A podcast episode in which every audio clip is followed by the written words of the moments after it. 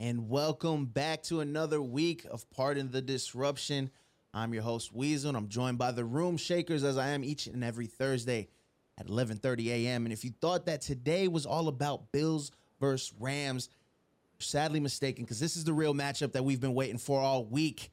I got my guys in the room. Let's go virtual left to right, starting with Steve Trang. Steve Trang, Real Estate Disruptors, sales trainer, and uh, be on the lookout. We'll be we're gonna be launching something next week that you guys may be interested in. Ooh, okay, not may. You are going to be interested in. Uh, to his virtual right, we have RJ Bates. How you doing, guys? RJ Bates the third, the king closer. I just like to throw that out there just to rub it in everyone's face. Uh, I've got my piece of uh, titanium with me from Eric back. Brewer, and uh, I'm excited to uh, take back my title this week.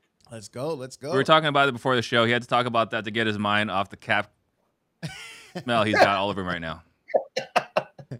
and as he mentioned, we also have Eric Brewer in the building. Eric Brewer, what's going on? What's up, everybody? Uh, Eric Brewer, real estate investor, been in the business since 2005.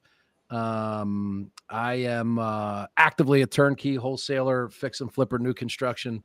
Uh, do a little bit of this, a little bit of that, and excited to be here this week with uh, the rest of the fellas to to dive in and do my best to make as much fun of Steve Trang as possible. and last but certainly not least, we have last week's winner, CJ. What's going on, man? You guys already muted him. This is awesome. Can't hear CJ. You know, like highlights. no resident pardon the disruption champion. You know, pardon the disruption resident champion here. Uh, no, it's, it's good to be here, man. I'm excited for this week. Chris Jeff- Jefferson, Richmond, Virginia. Do all things real estate. Most importantly, I run the U Charged Up University, man. Let's get into it. Let's go. Let's go. All right. If you are new to the program, the way this works, we ask the panel a series of five different questions. They'll have each 45 seconds to state their argument on the question. Uh, afterwards, we will open the voting for the YouTube chat. So if you're in the YouTube chat right now, make sure you get ready to vote and also submit questions throughout the program as the last question will be a you or audience submitted question. So uh, get those questions in, get ready to vote. With that being said, fellas, you ready? Question number one. Let's do it. All right. We'll start with Steve Trang. Would you rather be wholesaling in September of 2021 or of 2022? So I would say that for sure financially, September 2021 was way better than September 2022 is looking. But I am excited about the direction things are going. Right, I think that we are actually we are actively removing our competition. Things seem to be a little less competitive these days. We have fewer people at the appointments, and uh, thanks to you know Eric's Brewer method, we're locking up contracts and we're getting more profitable deals at this exact moment. So I like the direction this is going. It's not as profitable this year as last year, but I see it's a lot more promising moving forward right now than it was this time last year. All right, let's go over to uh, CJ. Yeah, I think uh, I think right now, right? You know, if you if you played the game right over the last couple years and made a really strong cash grab, if you worked on your tool belt, if you figured out things like novations, you know how to do more creative finance, seller finance, sub two, uh, you know things of that nature, how to wholesale. You know, I think right now is really kind of that prime opportunity to really be in the business. Is it less profitable than it was? Yes, but if you set things up, uh, you really can create a, a, unique opportunity right now, you know, based on what's happening. So, uh, if I had a choice, you know, being in the position I'm personally in right this moment, uh, I would like things to be how they are and how they're continuing to go. Okay, let's jump over to Eric Brewer. Yeah, I think you know if it was one year, it would be 2021 right? If, if I was only going to do the business for one year, it would be 2021. But the reality is, is no one's in this business for for one year. Well, a lot of people are in it for one year, but it, it's because they, they weren't successful. But 2022, I, you know, it's funny. I would run into people last year when the market was crazy. Go, oh my God, you're in real estate. You must be making a ton of money. I was like, well, yes, it's gotten really easy to sell. And when I do sell, stuff sells for a lot of money. But the last two years, it's been much more difficult to get a deal than it was forever. It was more difficult to get a lead and get a deal in 2021 than ever. It got really easy to sell. Um, so I prefer to be able to have the skill set required to be successful in 2022 because that's a more sustainable business than you can run. You could have accidentally made money in 2021 and had zero skill. So I'd say 2022 because I want to do it for an extended period of time. Okay. And RJ Bates, welcome back and bring us home. Yeah, I, I like the fact that three of my competitors said they're less profitable in 2022 than they were in 2021. Things are trending good for me. Um, I'm I'm more profitable right now than I was in 2021. I personally think where we sit today, the skill set of closing and and buying deeper makes you stand out from your competition. And so I would absolutely say 2022 because I think we are we were prepared for this moment we have been working for years to gain the skill set and the systems and the processes that we have for what's happening today so this is literally what we've been building up to for for the past three or four years i i've been thinking that this was coming quicker so i would say 2022 Okay. The chat uh, voting will open up right now. And gentlemen, the floor is open as well. Yeah, For the record, Steve's the only guy that said he made said- less money. For the record, nah, No, I didn't. I- Hold on, I I didn't, say didn't hear made that. Money. Didn't say Steve's the money. only guy. So Yeah, I, let's just let's clear the air there. Uh, I think RJ's counting uh, online income. But that being said, all right. That being said, I think I think what's important, right, is the message that we're all really getting across. I think is you got to sharpen the sword. You can't wait. You can't wait till it's time to get into a fight to to be ready to go. You know, we've all talked about how we've been working diligently over the last couple years to be ready for this type of opportunity for this moment. And I think that's really the message for sure.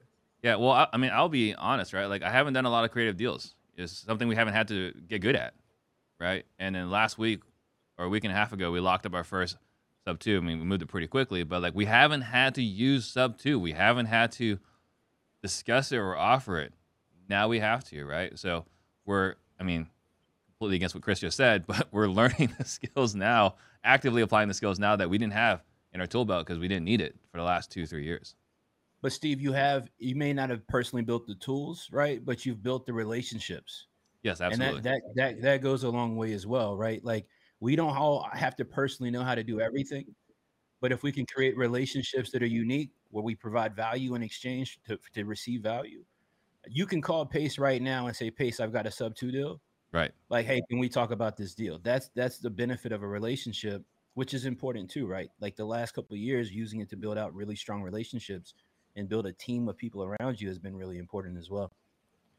I think it's interesting that you know there's conversation about being more profitable in 2021. I know Eric said that Steve's the only one said it. I heard it differently, uh, but I I feel like there's it's easier to get a wider margin, a, a larger margin on wholesale deals today because it's easier to explain why you're buying on a discount than it was in 2021. So I feel like it's easier to make more money now than it was a year ago.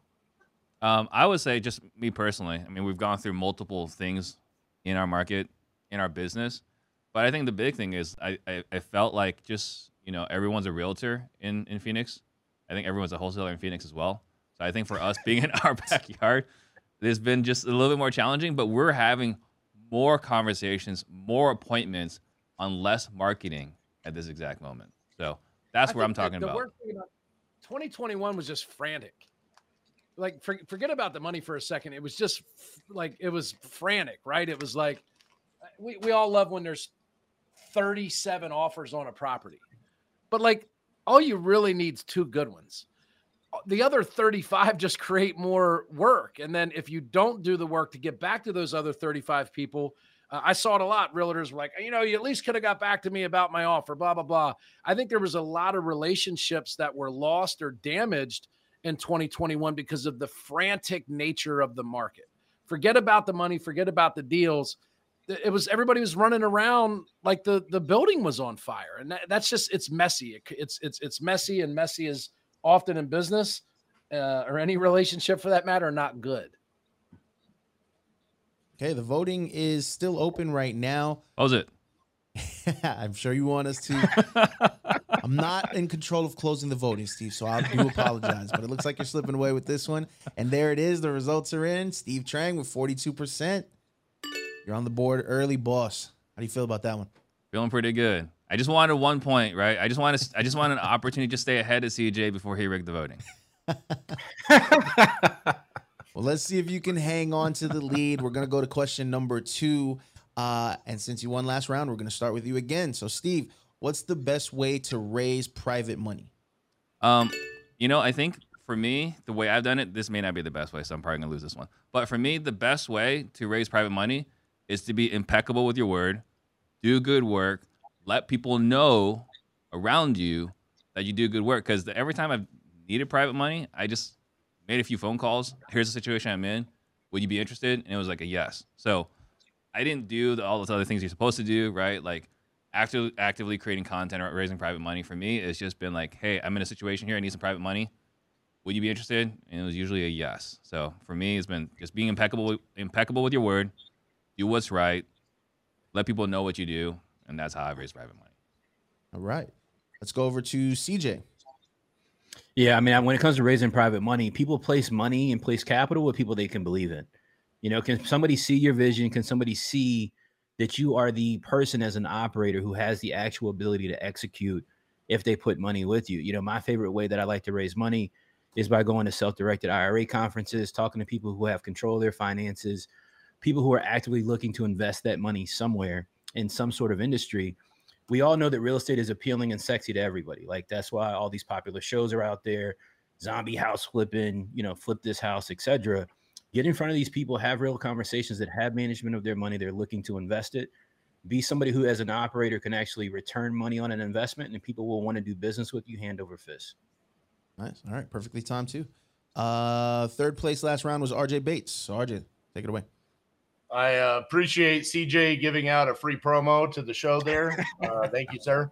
Um, yes, sir. Listen, I I think when it comes to raising private capital, it's important that you are also picking and choosing who you want to do business with, and that's why for me it's always come through masterminds. Um, you know, most masterminds out there, it's you're w- around like-minded people, and also for me, it's around other real estate investors, and they are looking for opportunities to place their capital uh, privately, passively, so they can re- get a return on it. And that's always been the way that we've been able to, to raise that capital. You get to break bread, sit down, understand it. Hey, is this someone that I want to get in bed with for the next six to 12 months, or maybe even longer if it's a bigger project? Um, so that's been the best way for us is just attending those uh, real estate masterminds. Okay. And Brewer, you're up. I think there's two aspects. There's a marketing aspect to raising private money that generates someone's interest in investing with you. And then at the end of the day, regardless of how that person is introduced to you or how you, you know, begin the conversation, you better have a, a great deal or a great business. Right. So like one of the, the the best private money raising activities is to work on your business. Uh, I know a lot of times we try and avoid ways to avoid paying our maximum tax bill. Um, you need to have clean financials, right? Like anybody can see if you're buying properties and creating depreciation, that's an acceptable practice. But you need to have clean books. It's so different than going to a bank. Someone that's lending you five hundred thousand, a million dollars, two million dollars, five million dollars wants to know that you have a consistent, reliable, predictable business. So the marketing aspect, I don't care how you do that. Uh, you know, RJ has a great point about masterminds. It's a great place. Most of those people have money and they want to invest it. But at some point, the conversation is going to come down to will you deliver on your promise? Right. So I think the best way to get the private money is to run a predictable, reliable business. Okay. The voting is open, and so is the floor. Why do you Why do you only get one buzz? credit. That should be like five buzzes. Listen, Because we, that was I was on a roll. He buzzes not when your time's up. He buzzes when your content sucks. That's why you I'll get be- one. at 12 I'll be honest. I know this is a competition, but I think Eric just gave the best answer out of anybody. I Mm. I agree with everything that he said. Um, and and we we kind of talk about that. The way we phrase it is is having a a turnkey franchisable business where there's the systems, the processes, and like you said, predictable results. And and I can't disagree with anything that Eric said there. Which is funny Like because RJ, how far away do you think you are from being able to step away from your business? Like at 75% level. I, I think we're pretty close because we've identified Patrick as our general manager, and and because we're doing the TV show, we have Woodhaven Country Club. It's it's pretty much mandatory at this point where we're almost not inside of of titanium investments anymore. So to me, it, it's an example. One, it's at some point what everybody will seek. They're going to seek the freedom from the business that they created the business for to give them that freedom, right?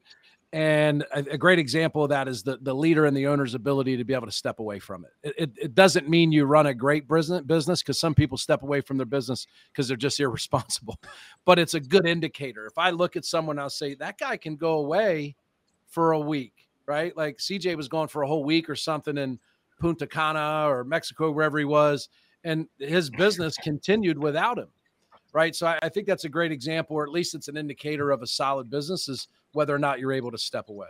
Yeah, I think another thing too, like RJ said, like the the last time I lent private money, and then the most recent private money I borrowed was from a mastermind. So I think that's a great point there as well from RJ. Yeah, I, I agree with that 100. percent Yeah, I mean Eric's spot on with that. I mean, maybe are we all handing Eric around here? Is that what's? Oh, no, happening? no, I was supporting RJ. I don't care about Eric to, to reiterate what happened here, we all agreed that me, Steve, and Eric said something very wise. CJ added zero value to this question. Yeah, so let me let me help you out on that. All right. People know to listen to me if you really want to go make some money. Right. So like what what Eric is saying and what y'all are saying is all factual. So I'm not going to dispute that. But at the end of the day, you still got to find somebody to go get in front of them and have a conversation about raising capital. Yeah. So if a $500 ticket to an IRA event gets you in the door and there's a thousand people there that all have a self-managed portfolio and they're all looking to work their money somewhere in some type of industry and they all find real estate appealing, I think if you can bat a thousand times, even if you're RJ Bates, you probably could hit the ball. Yeah. I think another thing too is uh, we we uh, I thought one of you guys might have brought this up. So yesterday on the show we had uh, uh, Steve Valentine and he talks about how he talks to every homeowner. It's like, hey, what are you gonna do with this money? What are you how, how are you gonna grow it after after we close and you got this money? Like, how are you gonna grow it? And I think that's another thing as well that we definitely have not done a good job of. Yeah, that's a good point, man. Some of my lenders are are previous homeowners. Um, and I've always just when if I've met a homeowner, I just talk to them about what we're doing and that we move money for people and give them a return on their investment. We're obviously getting ready to buy their house. They're getting ready to get a lump sum of cash. Is this an opportunity to communicate with them, an investment opportunity that may or may not make sense for them? So that's that's some game right there from Steve. Yep. Okay. The vote. I live in a I'm very sorry, inexpensive market. I could say, Mr. Smith, what are you going to do with this eleven thousand four hundred dollars you got sitting around right now? You ever think about parlaying that? Well, you're getting ready to move to Florida, man. You gotta you gotta wait till you get I to Florida. Turn that right? into 12-6 like that. Go hey, ahead. he can finance your closing costs. oh, I'm, on, I'm on the parlay bandwagon with you, but that's another conversation, Eric. That's another conversation. We can have that one next week. All right. Uh, the voting has closed. It looks like Steve took that round. I thought that was Eric Brewer's round to lose. I'm not gonna lie. I thought he had. I thought he had the best 45 seconds, uh, plus a couple seconds because yeah, you know, 45 seconds. Him, but it's okay. Steve found a way to rig this round, so uh, Steve has taken his second point. I've got no shame. How do you feel, man? Back to back winner. Feeling pretty uh, good about myself. Feeling pretty good. Just got to hold off. I think we're we're building enough margin. We'll see. we'll see. I don't want to be the Falcons. Trying, trying to build enough margin here. There we go. Okay. All right. Nice, nice coffee mug. Well, with that, let's go to uh, let's go to question number three. This one's gonna be a good one. Uh, Steve, you're gonna lead off again. You won the last round. So, what's a bigger scam in your opinion, college or gurus? I think it's college all day. You know, and this is a tough topic. You know, I've gone, I've done the four year degree. I've got the master's degree. I I value the degree I got, but it was a degree. It was an, a, a field where you know engineering where a degree is is valuable.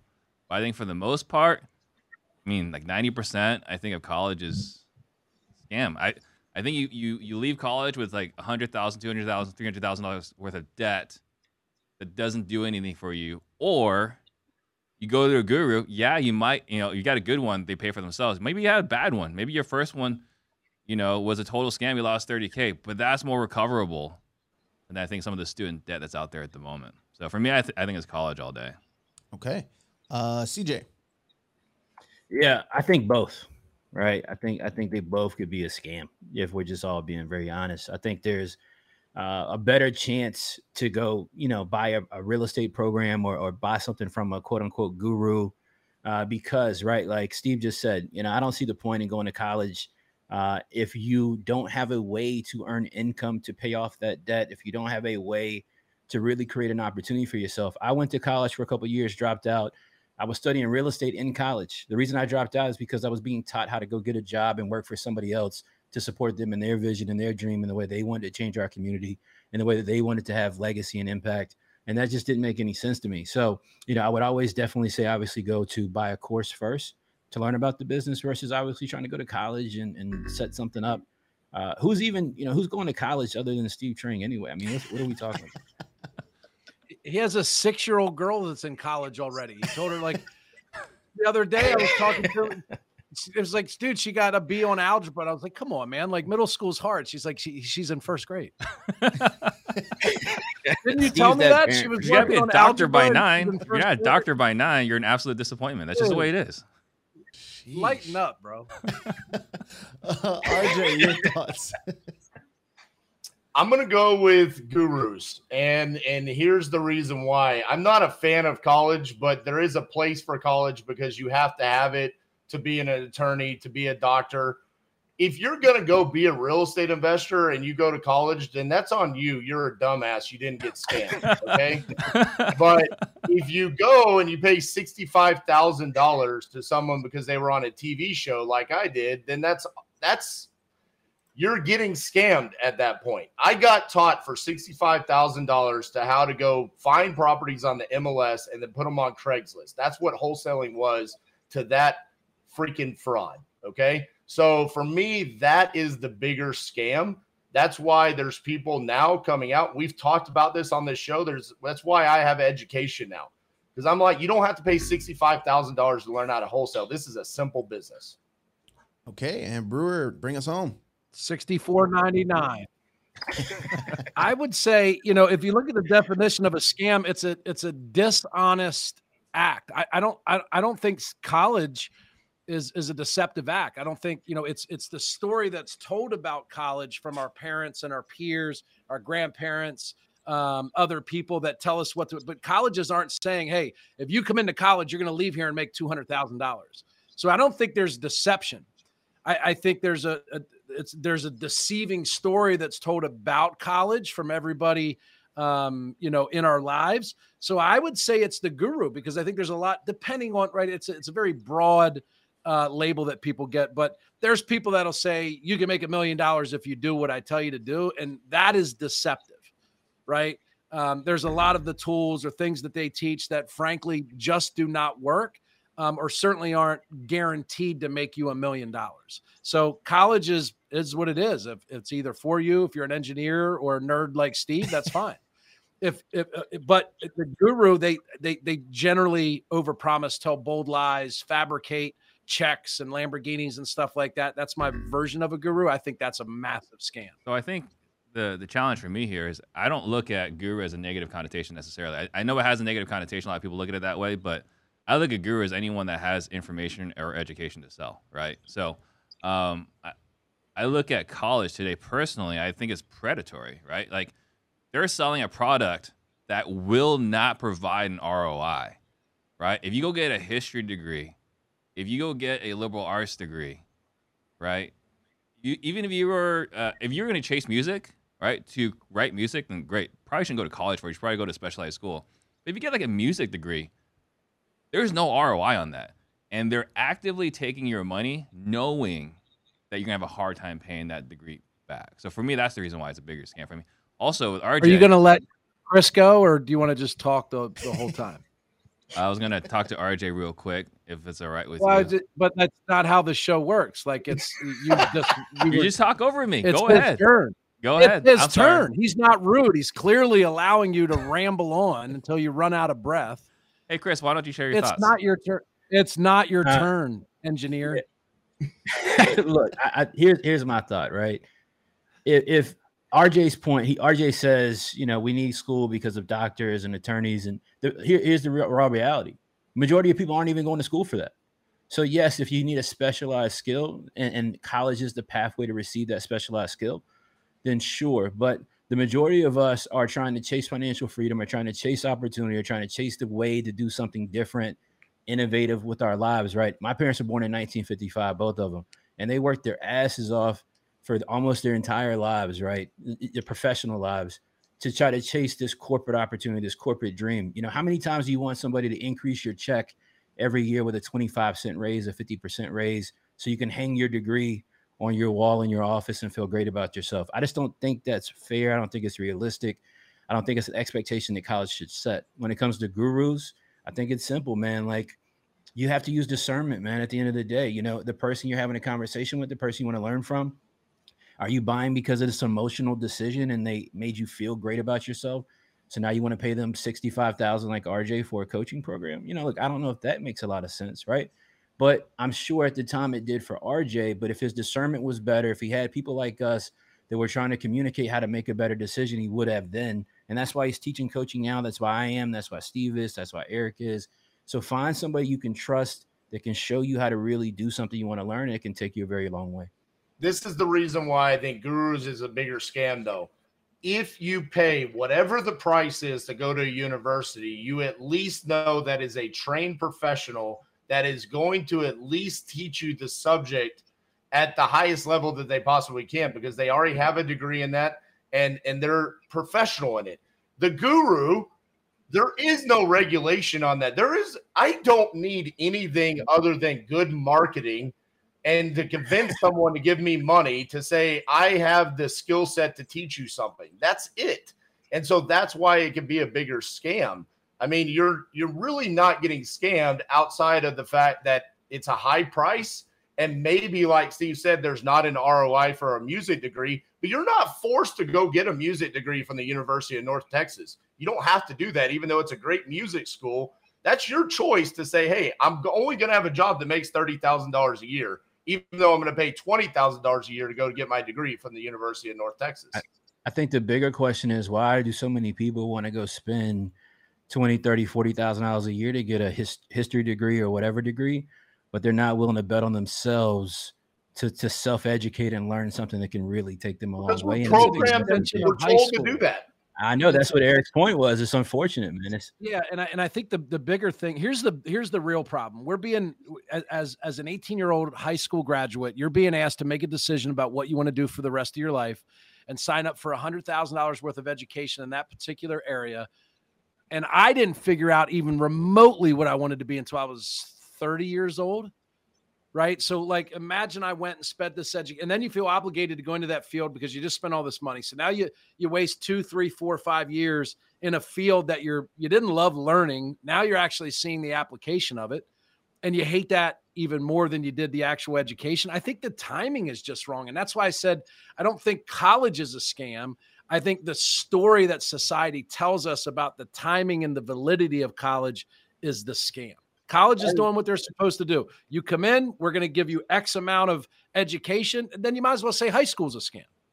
That's that's it's an absolute fact. I remember yeah. the day that I showed up at North Texas and I told them I wanted to be a business major and they gave me my list of classes and I said, "No, I want to be a business major." You gave me the math major and they said that's all business is is math and I was like, I want to go be a kinesiology major because I want to take badminton and golf class. That sounds more fun.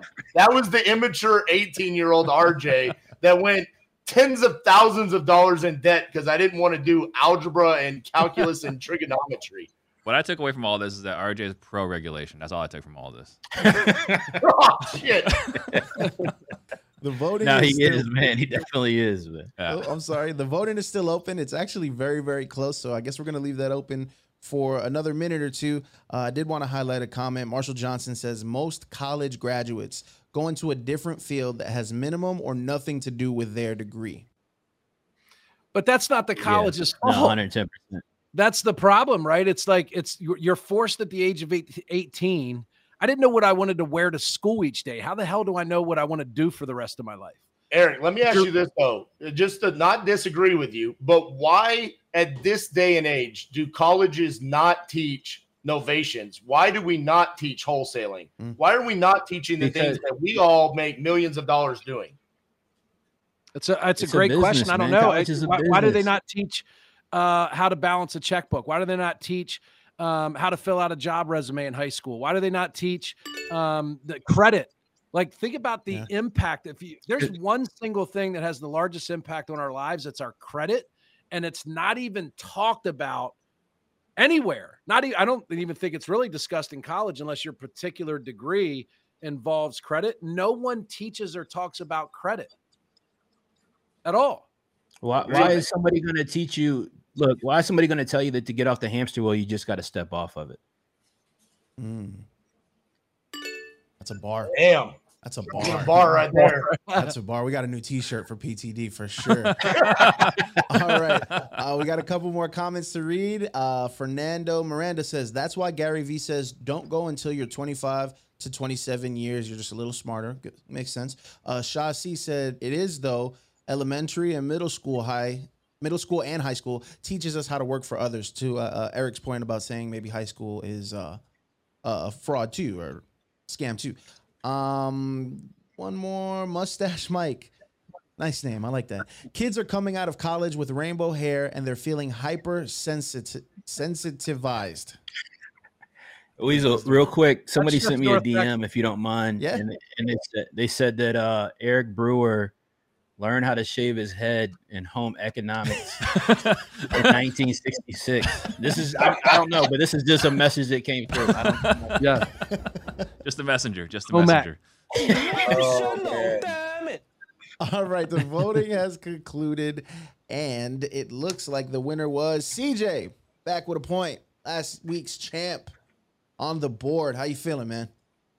I'm feeling good, man. I'm feeling good. Shout out to Steve's family for not voting for him this time and, uh, and and making an honest Sympathy vote. win I love the 'cause train Steve's- family, but I it. Sympathy win because Steve spoke over top of you for four and a half minutes. All right, guys. It Felt like it was my time. It was my time to shine. I don't know what to tell you. It always, it always is. Nice coffee mug. All right, we're going on to question number four. And CJ, you will be first. The best and quickest way to build a rental portfolio is All right, quickest way to build a rental portfolio. I just went over this with some of my students the other day. I would go make a hundred thousand dollars in cash as quickly as possible, whether it's wholesaling another business, a job, savings, whatever. I would take that money and I would plan to invest it 10 ways on 10 houses per quarter. All right. Whether that's five or 10, but I would try to shoot for 10 houses, especially with the way the market is right now. You can get properties deeper, easier under contract, etc. I would then take that and over the next couple of years, I would start to build a portfolio off of those five to 10 houses per quarter. You can do this by rotating the same $100,000 for down payments. You can do this with seller financing. If you negotiate each down payment to be around five, ten, fifteen thousand dollars, you can rotate this money and have it cycling in and out by using wraparound mortgages. That may have went over some people's head, but you can make a lot of money doing this. You can build a really sizable cash flow portfolio. Not I don't want to say a house portfolio, but a cash flow portfolio. okay. Let's go over to RJ. So, in case you were unaware of the question, it was a rental portfolio, and CJ automatically disqualified himself by saying you're going to wrap it. That's called a note portfolio. So, CJ, yeah, yeah, yeah. Y'all can have that, man. Y'all can have that. Listen, for me, it's become great at marketing for your wholesale business. Eventually, you're going to get great at finding pre foreclosure leads. That's when you can start negotiating sub twos.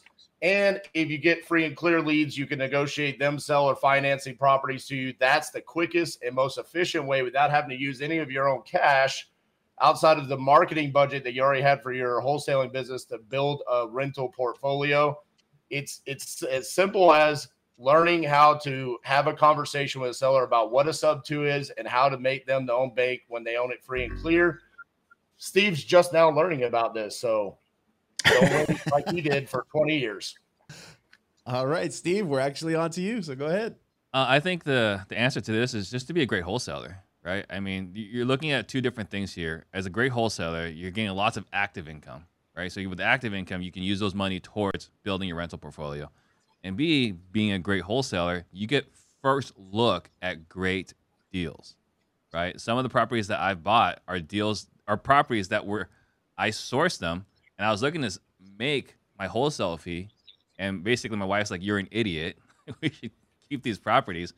And so just holding on to our best deals, right? Instead of building wealth for somebody else, we had opportunities because we were wholesaling to build wealth for ourselves. So I think being a great wholesaler, being a good operator is the best way to build your own rental rental portfolio.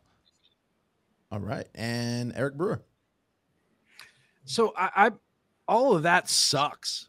Like the accumulation of rental properties one by one and doing construction and funding them and bleh.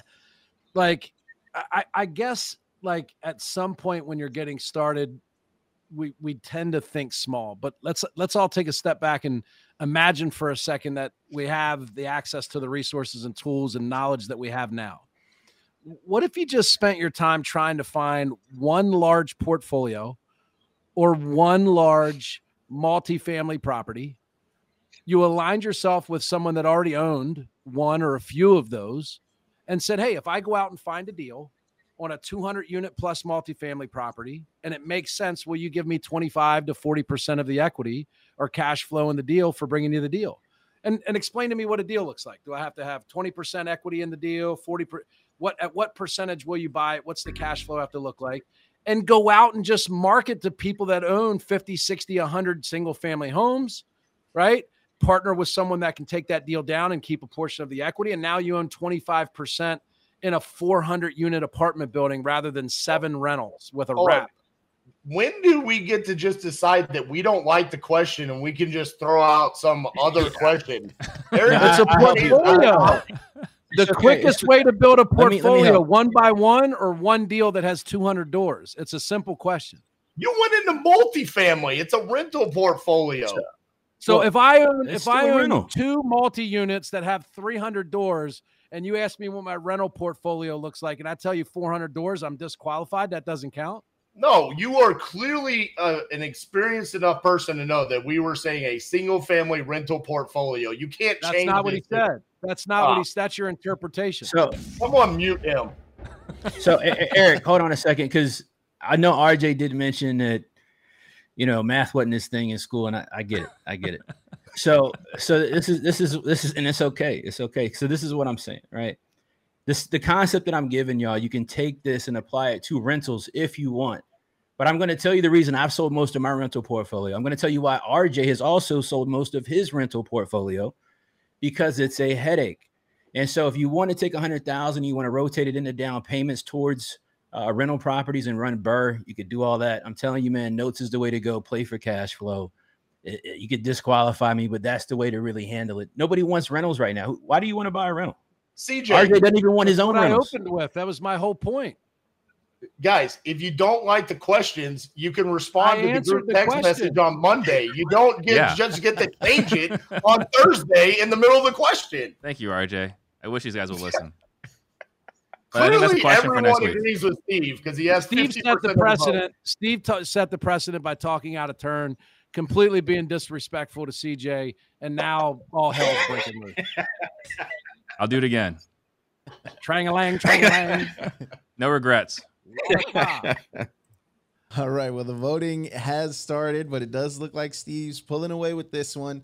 Uh, not a large margin, so I don't know when it's actually going to close, but it looks like it's getting Listen, there, Steve. You might Trang family, I'm, I'm going to take you guys out. It's going to be a beautiful Christmas in Arizona. All right. I'm going to send amazing gifts, man. Amazing gifts. I just want to know how have just as many people voted for CJ as me? I actually told you how you could get a rental property. he told you how you could do a seller finance wrap. Why are we why are we going to tell them to get a rental portfolio if you don't even want your rentals? Because it's the question, CJ. Most people Listen, I know it's the know- question, RJ. I know it's the question. You know me though, RJ, man. I'm a man of the people over here to you, man. You know, DJ, most you people beat me. most people want to know how to build a rental portfolio. well, people are only asking how to build a rental Like portfolio college. because they're not That's in the like sending business. They don't college. realize that the name of the game is really cash flow. The game is RJ cash just flow. sent them to college. The game is That was a appreciation. if you can get it on top of it as well. Gave them what they wanted. He- Oh, okay. College rental portfolio. Here you go. RJ, I, am going to be honest, man. I think Great it's job. because you're not using the titanium bar in your points. it was almost a clean sweep little last time you were on and right you used now. it when you were speaking. From now on, out of I'm just I'm gonna have five 45 seconds where I'm gonna talk about whatever I want. Uh, I feel like he's gonna he's gonna throw the titanium through through the camera. He's gonna You should throw it actually at, do at that. The right next through the camera. question, RJ, just answer a completely different question. I'm No, going wa- to. No, we want him to answer this question. I think it's gonna be. I'm looking forward. Hopefully, with this next question, he's gonna call out who his specific viewer was. I've often guru wondered was. if that wasn't Steve's strategy. To be honest with you, he won the first two rounds. I'm like, let me try this out and see if I can get some more points if I just go off topic. Well, Works the for me. voting has concluded. The voting has concluded. We're at 44% for Steve. So Steve did take that one. Three points on the board. You're heavy this week, boss. You're heavy. Appreciate heavy it. in the Appreciate the, competition. love. Maybe we don't have as many you charge people here today. That's good. All right. Before we get to question number five, this one's going to be a really, really good one. I'm excited. We're all excited for this one. I do want to remind everyone that last week we sent out a memo. We were seeking sponsorship for Pardon the Disruption. And the amount of emails that we received inquiring was just amazing. So, what we had to do was in true NFL fashion, fantasy draft fashion, we had to go ahead and select one. So, with the first pick in the part Pardon the Disruption draft, our official sponsor is nobody. We still don't have a sponsorship, so please make sure you find a way to get in contact with us. The host needs a bonus, okay, people? I love this show, but I need something from it. Come on now. All right, you guys ready for the fifth question, the final one? Oh, I'm sorry. No, not the final one. YouTube chat, drop your questions. Drop your questions. We're going to answer an audience submitted question. So during this round, make sure you comment with a question that you would love the panel to answer, and we will get to that one as soon as we're done. So, with question number five If you were Jake Paul, which real estate personality would you like to box? Steve Trang, you go first as you want.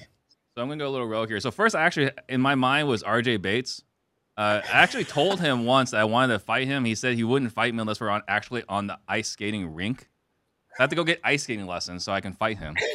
Uh, so but I'm gonna go rogue. I'm gonna say Jake Paul. I know he's not in real estate. He probably has some sort of real estate portfolio. I still want to fight him. I want to fight that guy. But if not him, I guess I'll settle for R.J. Bates. Steve's going for the retirement check. I like it. I like it.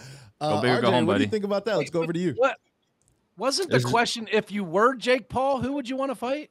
Yeah, which I know I didn't like that question. Yeah. It was phrased. Steve said Jake Paul. He's fighting himself. Yes.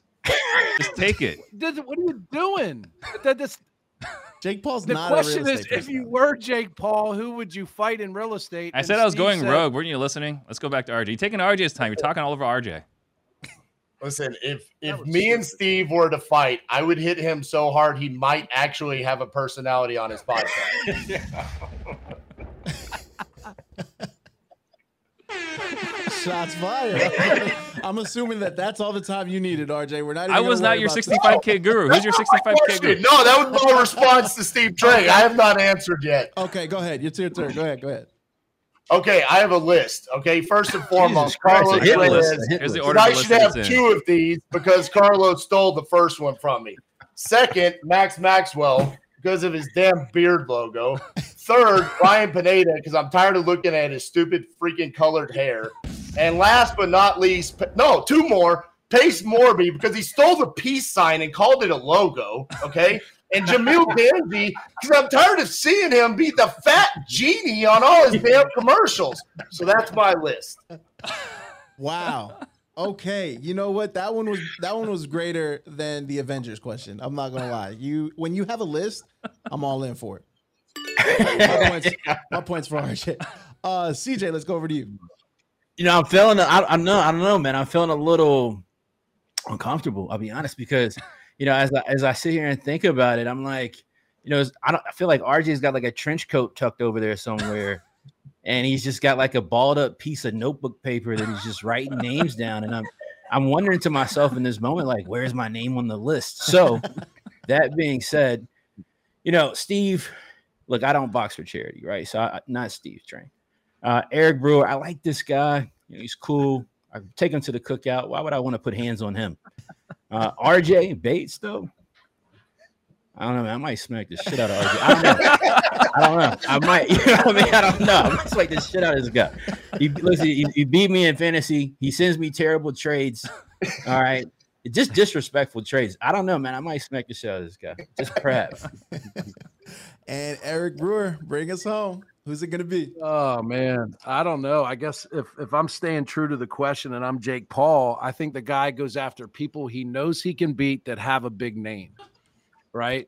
So the reality would be is who's the biggest name and who do has a good chance to beat? I mean, I, I think it would probably have to be Grant Cardone. The guy's paid, right? And I think he's sort of a put.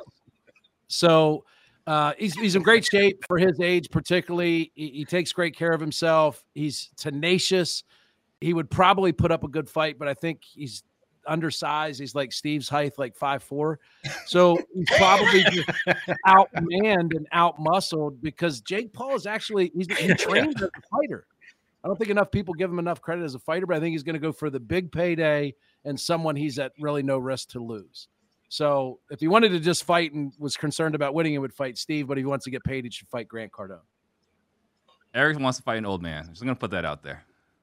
He just called out an old man. No. Grant Cardone? Yeah. I think the uh, question is if I were Jake yeah, Paul, I'm not Jake Paul. Why do you keep losing focus on what the question Oh, this is this is if we were Jake Paul, not yeah, if I'm Chris. Because Steve I answered the way that he answered, everybody else was effed up because he he, he went rogue in, in his I got it. I thought this was a public opportunity to no. put out there that I would put. By the way, if, if Steve Trang's coffee mug had a name, it would be Becky. what the hell does that Listen, the most basic thing I've ever seen in my life. And That's you have the nerve to put it up there like it's why is that out? You have such a clean desk presence. And I was you drinking that, it earlier. I was drinking it but earlier. You're not now. Damn it! I think RJ had a. I think I think RJ had a strong list. RJ, run your list down. Look at your uh, note paper again. Yeah, my list, just to reiterate, would actually be Jake Paul's list because Jake Paul is actually a public figure, and he would look at all of these single-family wholesaling real estate investors and say, "You have a blue check mark. You're actually a public figure." No bullshit. I'm smacking the shit out of you. So Carlos Reyes, Pace Morby, Jamil Damji, Max Maxwell, and definitely Pineda in his hair. All right, the voting the voting is closed. It is a landslide victory for RJ. That's well deserved. We gotta have well deserved. that clip, and then Stitch with the Billy Madison, right? Where like he erased Billy Madison's name on that list for safety. And for the record, just so you guys know, because I have developed a bond, a rapport with you guys. I, I do enjoy your company every week, right? I told Steve if he's ever in a boxing match, I'm pulling a WWE style run out. It doesn't matter if it's 1v1. Me and the media team, we're running out. It is not going down like that. we're coming out. We're all smacking Pineda, okay? We're all doing it. one for all and all for one, all right? Um, yeah, good job, RJ. That was an amazing list. I love the RJ list. Let's go on to the audience submitted question. Last question for the day. Uh, how do you feel about tiny homes? RJ, we'll start with you. Uh, I I think they're awesome. I think that's a, a cool new thing that you know has come in the marketplace over the past couple of decades. Um, it's something that we're looking into doing in some some developments in some rural areas. Um, I, I think it's obviously a hit with the general public because otherwise it would have died very fast. Um, and and I think it opens up creativity within the real estate space. So, listen, I, I think it's a, a cool new thing that's that's come up, and I I look forward to doing it in the future. Okay, all right, let's go over to uh, CJ.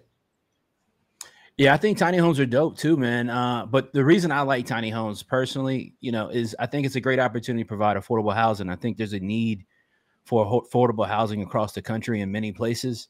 Uh, you know, I know us as investors, we often get involved and we we we hike the price quite a bit. If you really look into a tiny home, they're not complicated to put together. They're not super expensive either. I think it's a great opportunity to really uh, provide some affordable housing opportunities in much needed areas across the country uh, so I, I, think you know tiny homes are great. I think there's zoning issues in a lot of places that don't allow for tiny homes when they should. Uh, but if you could look into tiny homes as an opportunity, whether it's for Airbnb, affordable housing, you know, single family housing, whatever the case might be, I definitely think it's a, a good business model if you can find places where you can actually get it placed. Okay. All right. Let's go to Eric Brewer. Yeah, I think uh, two things. I would say one, RJ said recently and the last couple decades. So apparently, recently means 30 years they've become popular, which is, I didn't realize that was the case. So over the last 30 years, you know, recently, um, I, I, I I think it's a pretty cool concept. I mean, I think, you know, the biggest thing facing um, our society as a challenge in real estate is affordability. Um, I think we saw back in 2008 when the market crashed, the biggest thing that was impacted was what people used to call McMansions. They were these oversized homes. It was really big. The maintenance became too much. The payment was too much. I think a tiny home's pretty, pretty cool to think about, right? It's this minimalistic sort of philosophy that a lot of millennials and then people uh, like uh, RJ owning a country club would say on the back nine, not on the front nine. So people of of of uh, you know a seasoned age need a small house where they have their own space. Um, I think it's awesome. I think it's a great innovation, and uh, I'm eager to learn about it and see if I can't do some some tiny house deals. Hey, and Steve, let's finish up with you. Uh, so my experience with uh, tiny houses in our market is a lot of it is uh, government subsidized housing, which I totally understand the value in afford- affordable housing, but having the government get involved to provide it, I think is just one of those things that never ends well. So again, my, only my experience here is in, in the Phoenix market, but we're, when, whenever we see tiny houses, it's government housing, and I'm just not excited about anything the government's getting involved in. Like detached apartment Let me let me chime in on that. Yeah, let me let me chime in on that. So affordable doesn't have to mean government. I'll just say my Housing. market, my market. But here, here's here's the problem, though, Steve. Here's the problem: the free market won't allow for affordable because the the free market is driven by investors, it's driven by institution, it's driven by capitalism, right? Which is a beautiful thing. We all take advantage of that. The opportunity, though, for affordable housing doesn't exist because if land values increase, if lumber costs increase, if material costs increase, you have to you have to sell a property for as much as you humanly possibly can to make money. So the regulation on affordable housing, I'm passionate about affordable housing. I invest or I donate rather, not invest. I donate a lot of money per year for affordable housing. I'm on a board uh, for housing opportunities made equal here in Virginia. I'm very passionate about it because there's not a lot of people that have the opportunity to take advantage of home ownership in America. The the lie that Eric talked about, there was a lot of other lies that were taught and, and, and told to people as well. And part of that was that people would have the opportunity to buy a home in America, which hasn't existed for some of us for a very, very long time. So, affordable housing through tiny homes can help curb homelessness. It can help curb people that are in old, old, beat up government housing that has bad mechanics, has bad roof leaks, has all these problems. It can give somebody something to be proud of, man. So, I think tiny homes could really, really be used for that and to make money too. Because I like that. Y'all know how we get it down at the U, man. Just just to reiterate, um, real estate and housing has been around forever. So, Eric, has there been some newer innovation in real estate outside of tiny homes in the past two decades? No. Okay. just Man, just finish the face. point. I don't think recently and past couple decades is like I, it's one or the other. It's either recently or 26 years ago. It's still the newest innovation. CJ wins. Congratulations. Yeah, my, my points would for sure go to CJ. That was a great point. It's great points. Uh, unfortunately, though, with those points, even if I gave them to you, Steve Trang has three on the board, which means he's this week's winner. It's the first W in a while, boss man. How do you feel? Feel good. Feel vindicated. Been getting blasted by Eric for no damn reason. Want to flex a little bit. Enjoy this Becky. victory. Becky. Steve Stephen Becky. Eric making fun of anyone on this show is like the Cleveland Browns making fun of an NFL team. I don't understand. This coming from a guy that's currently marinated in cat piss, right? like throw his ass on the grill. He's well marinated. He's like uh, you know, a bearded black Angus right now, just marinated in cat piss and has the nerve to Oh, point shit. fingers. Let's be honest. For the audience that doesn't know, RJ just came from one of his Don't- You have projects. to explain to him. You don't have to explain to him. Just let that. Just let that, for lack of a better word, marinate. Just let it Just sit out there. Just in. let it. Yeah. Yep. Let it unfold. Tune Nah, into nah, zombie Eric, houses. it's funny. Tune into Zombie Houses. You guys will find out more about why RJ smells like cat piss. It was funny, man, because I, I was, I'll be honest, I was looking at RJ on camera at his shirt, Eric, and it looked Yeah. a little darker than usual. and it, and I said, no, I get it. I It get looks like he's been locked up with a heavy smoker for 30 days. The thing's got a little tinge to it. he got it. He got his. sh- Some we got to get hit RJ with some of the kills he got paint, his- man. We got to put got some primer on this tinted. guy, man. Literally, the more you y'all talk about it, that's all I can smell right now. Is this. I gotta go take a shower. Hey RJ, I was gonna say, uh, do you want another chance at question number five? Because I think your list just grew. by yeah, I do. That concludes the program this week. Thank you everybody for being so active in the chat, submitting your questions, voting for the panel. Before we leave, really quickly, guys, I'm gonna give you a, a chance to sign off. Tell everybody where to follow you, but also include your pick. Are we going Bills or Rams tonight? Please, Steve, go ahead and answer first. uh, Steve Trang. You reach me on uh, Instagram at steve.trang. Like I said, stay tuned. Next week, we're announcing something big. And tonight, uh, I don't know who's going to win, but I hate the Rams, so I'm going for the Bills. Okay, okay. Uh, let's go over to Eric Brewer. Uh, Eric Brewer, you can find me on best place to get me is on Instagram, Eric underscore Brewer underscore invest. Um, I think it's hard to pick against the defending Super Bowl champs. I mean, uh, I don't know what might have changed with the Rams. Um, I love their coach. I think they got a great coach. They got an awesome culture over there. Um, I'm excited to see Matt Stafford after years of playing for the the the just you know lonely Detroit Lions that he got a chance to come play for a good program and the guy got some some credit that he was I think was long overdue for. So I'm going with the Rams tonight. All right, and CJ. Yeah, I'm on the hype train, man. I'm going with the Bills tonight. I like what they're doing over there. Josh Allen's a stud. Uh, so I think it's going to be a great game. I'm glad for football to be back uh, more and more than anything. Uh, Chris Jefferson, Richmond, Virginia, you can tap in with me. Uh, startflippingdeals.com. Shoot me a message on IG if you'd like as well at the Chris Jefferson. I'll see you guys next week. Much love. All right, and Cat Pete himself, RJ Bates. Go ahead and sign us off, man. Uh, yes, Bates. sir. RJ Bates the third. You can follow me on Instagram or TikTok, just at RJ Bates. I I I. Um, I'm gonna go with the Rams 35-31. Cooper Kupp three touchdowns. Dawson Knox two, and uh, yeah, take those uh, extra points on the three TDs for Cooper Kupp so I can win fantasy. Okay.